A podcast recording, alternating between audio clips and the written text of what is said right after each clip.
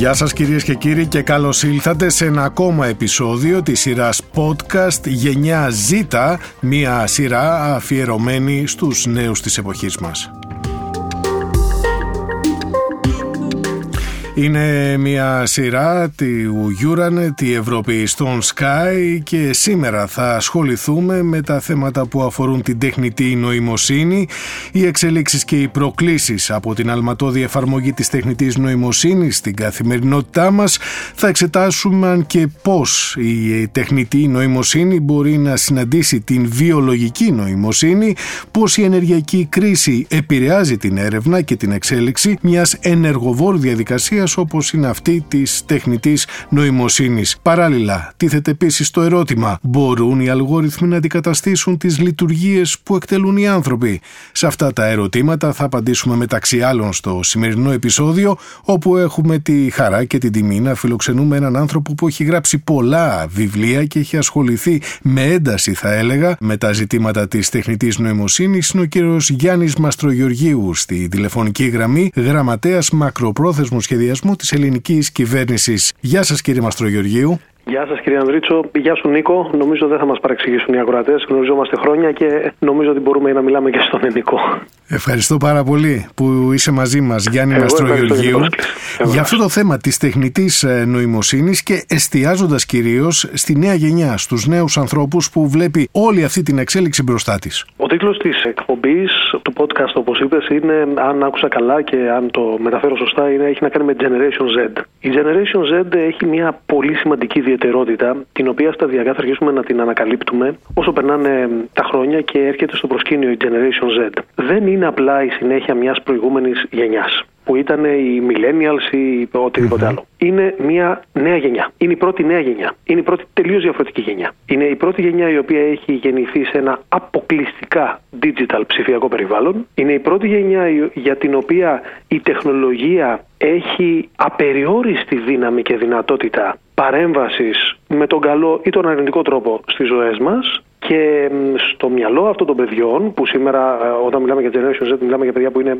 20-22 χρονών, ε, για αυτά τα παιδιά σήμερα η τεχνολογία είναι ικανή να κάνει τα πάντα και είναι τελείως αδιανόητο να διαχωρίσουν το digital με το physical περιβάλλον, δηλαδή το ψηφιακό από το φυσικό κόσμο. Το λέω αυτό για να κάνουμε την, σιγά σιγά την εισαγωγή μας στην τεχνητή νοημοσύνη, το οποίο είναι ο ακρογωνιαίος λήθος αυτής της νέας ψηφιακής εποχής, στην οποία η Generation Z όχι μόνο θα κληθεί να ζήσει, ζει ήδη και μέσα στην οποία θα κληθει και να εργαστεί, να βρει απασχόληση και να φτιάξει τη ζωή της και χωρίς την οποία δεν μπορεί να διανοηθεί ότι θα υπάρχει. Η τεχνητή λοιπόν νοημοσύνη αυτή τη στιγμή έρχεται ως ακρογωνιός λίθος αυτής της νέας εποχής που είναι και ψηφιακή και Generation Z μαζί να αλλάξει τελείως την κατάσταση που γνωρίζουμε μέχρι τώρα. Μάλιστα. Εδώ μπαίνει, εδώ μπαίνει ένα ερώτημα αγαπητέ Γιάννη Μαστρογεωργίου. Μπορούν οι αλγόριθμοι να αντικαταστήσουν τις λειτουργίες που εκτελούν οι άνθρωποι; Κάποιες ναι, κάποιες όχι. Η δικιά μας υποχρέωση, και το λέω η δικιά μας ενώ όλων ημών, δηλαδή η υποχρέωση των ανθρώπων που θεωρούν ότι ο άνθρωπος πρέπει να είναι προφανώς εκείνος ο οποίος θα δίνει τις εντολές. Ο άνθρωπος πρέπει να είναι αυτός που θα είναι ο τελικός αποδέκτης της mm-hmm. καλά χρησιμοποιούμενης τεχνολογίας. Η δικιά μας υποχρέωση είναι να μην αφήνουμε ποτέ να περνάει από το μυαλό μας ότι εμείς μπορούμε να υποκαταστήσουμε τη μηχανή και τον αλγόριθμο σε αυτά που εκείνος μπορεί να κάνει καλά και ότι ο αλγόριθμος μπορεί να υποκαταστήσει εμάς τους ανθρώπους σε αυτά που εμείς ξέρουμε να κάνουμε καλά. Μάλιστα. Άρα μιλάμε για μια αρμονική συμβίωση μεταξύ των δύο. Αυτό είναι το δέον γενέστα. Για πολλά χρόνια ακόμα θα έχουμε αυτό που και μαζί έχουμε συζητήσει στο παρελθόν, τον αναγραμματισμό του AI. AI είναι Artificial Intelligence. Για τα πολλά επόμενα χρόνια θα έχουμε τον αναγραμματισμό, δηλαδή θα έχουμε το IA, το Intelligence Assistance. Δεν θα έχουμε την τεχνητή νοημοσύνη του Hollywood, του Terminator, του εξολοθρευτή. Δεν θα έχουμε τέτοιου είδους πράγματα. Θα έχουμε το ανάποδο. Δηλαδή θα έχουμε μια έξυπνη υποβοήθεια σχεδόν σε όλες τις εκφάνσεις της καθημερινότητάς μας.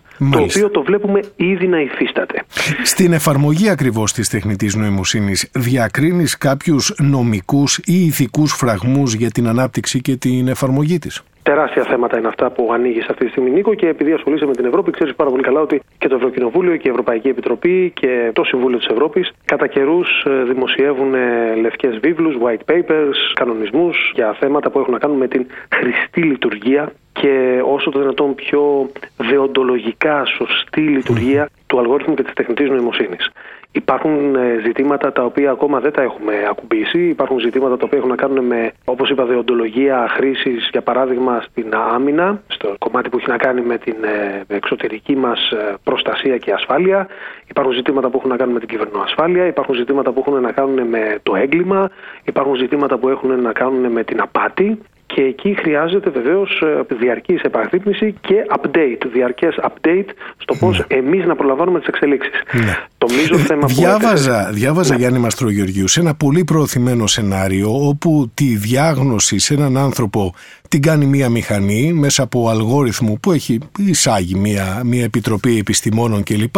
Και καταλήγει στο συμπέρασμα ότι θα πρέπει ένας άνθρωπος, ένας ασθενής να υποστεί ακροτηριασμό. Εκεί λοιπόν θα μπορούσε ένας άνθρωπος να εμπιστευτεί κάτι τέτοιο σε μία μηχανή; Έχουμε πολλά παραδείγματα συνεργασίας ε, αλγόριθμου μηχανής τεχνητής νοημοσύνης και γιατρών για γνωματεύσει. Πρόσεξε όμως ποια είναι η σημαντική διαφορά και αυτή πρέπει να τη γνωρίζουν και οι ακροατές μας. Αυτή τη στιγμή δεν έχουμε την καθοριστική επιβολή της άποψης του αλγόριθμου στην ε, ιατρική γνωμάτευση. Έχουμε αυτή τη στιγμή την συμβολή της τεχνητής νοημοσύνης στη γνωμάτευση. Και έχουμε αυτή τη στιγμή αποδεχτεί και έχουμε μεγάλα παραδείγματα ότι όπου ο άνθρωπος παίρνει μόνο του μια απόφαση, ένας γιατρός για παράδειγμα, υπάρχει και εκεί ένα περιθώριο λάθος. Σωστά; Εντάξει, προφανώς. Όπου παίρνει μόνη της η μηχανή μια απόφαση, υπάρχει και εκεί ένα περιθώριο λάθος. Όταν ο άνθρωπος συνδυαστικά μαζί με τη μηχανή υποβοηθείται ο γιατρός στη λήψη της απόφασης βάσει μιας γνωμάτευσης που τον βοηθάει η τεχνητή νοημοσύνη, το ποσοστό ακρίβειας πλησιάζει το 99%. Μάλιστα.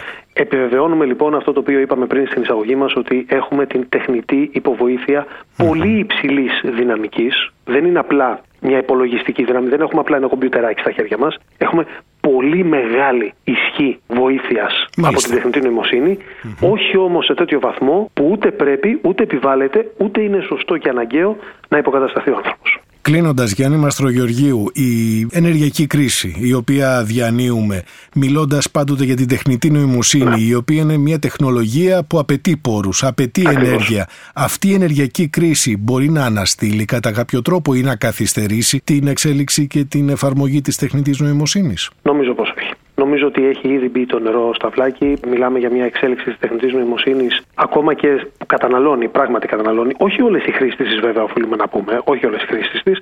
Κάποιες που είναι πολύ ενεργοβόρες, αλλά δεν θα υπάρχει κάποια δυνατότητα αναστολής. Η μόνη περίπτωση που βλέπω για δυνατότητα αναστολής, επειδή ξέρεις, τεχνητή νοημοσύνη το 1955, από τα μέσα της δεκαετίας του 50 και μετά, όταν άρχισε ο όρος να έρχεται στην επιφάνεια, mm-hmm. έχει περάσει χειμώνες και καλοκαίρια. Τώρα βρισκόμαστε σε ένα πολύ λαμπρό φωτεινό καλοκαίρι για την τεχνητή νοημοσύνη. Η μόνη περίπτωση να ανασταλεί κάπως αυτή η εξέλιξη είναι να μην είναι απολύτως αποδεκτή από μεγάλη μερίδα της ε, κοινής γνώμης, να προκύψει κάτι το οποίο θα σοκάρει τον κόσμο, κάτι το οποίο Μάλιστα. θα μπορεί να αναστείλει τον κόσμο, να, να λειτουργήσει ανασταλτικά για την ε, ενσωμάτωση τεχνητής νοημοσύνης. Δεν φαίνεται κάτι αυτή τη στιγμή. Πρέπει όμως να είμαστε διαρκώς προσεκτικοί. Γιατί; γιατί αν δούμε και όλα τα applications τα οποία κυκλοφορούν, όλα χρειάζονται προσοχή, όλα χρειάζονται εκπαίδευση και χρειάζονται και εκπομπές σαν αυτή για να ενημερώνει τον κόσμος, όχι βέβαια σε βάθος, εμείς δεν μπορούμε να το κάνουμε αυτό, αλλά σιγά σιγά να παίρνει μια ιδέα για το τι είναι η άγνοια. Γι' αυτό και χρειάζεται πολύ μεγάλη προσοχή στο να ενημερώνουμε σωστά τους ανθρώπους για πράγματα τα οποία αυτή τη στιγμή μπορεί να φαίνονται πάρα πολύ μελλοντικά, είναι όμως ήδη παρόντα. Η άγνοια είναι ο μεγάλος κίνδυνος, τα υπόλοιπα θα τα βρούμε. Γιάννη μας το Γεωργίου, ευχαριστώ θερμά για τη συνομιλία που είχαμε. Εγώ ευχαριστώ πολύ. Είναι σίγουρα μια πολύ ενδιαφέρουσα θεματική αυτή της ε, τεχνητής ε, νοημοσύνης. Θα επανέλθουμε στο θέμα αυτό και σε επόμενα podcast. Για την ώρα μέχρι εδώ ολοκληρώθηκε το 19ο επεισόδιο της σειράς podcast Euronet η Ευρώπη στον Sky, μια σειρά αφιερωμένη στη γενιά Z.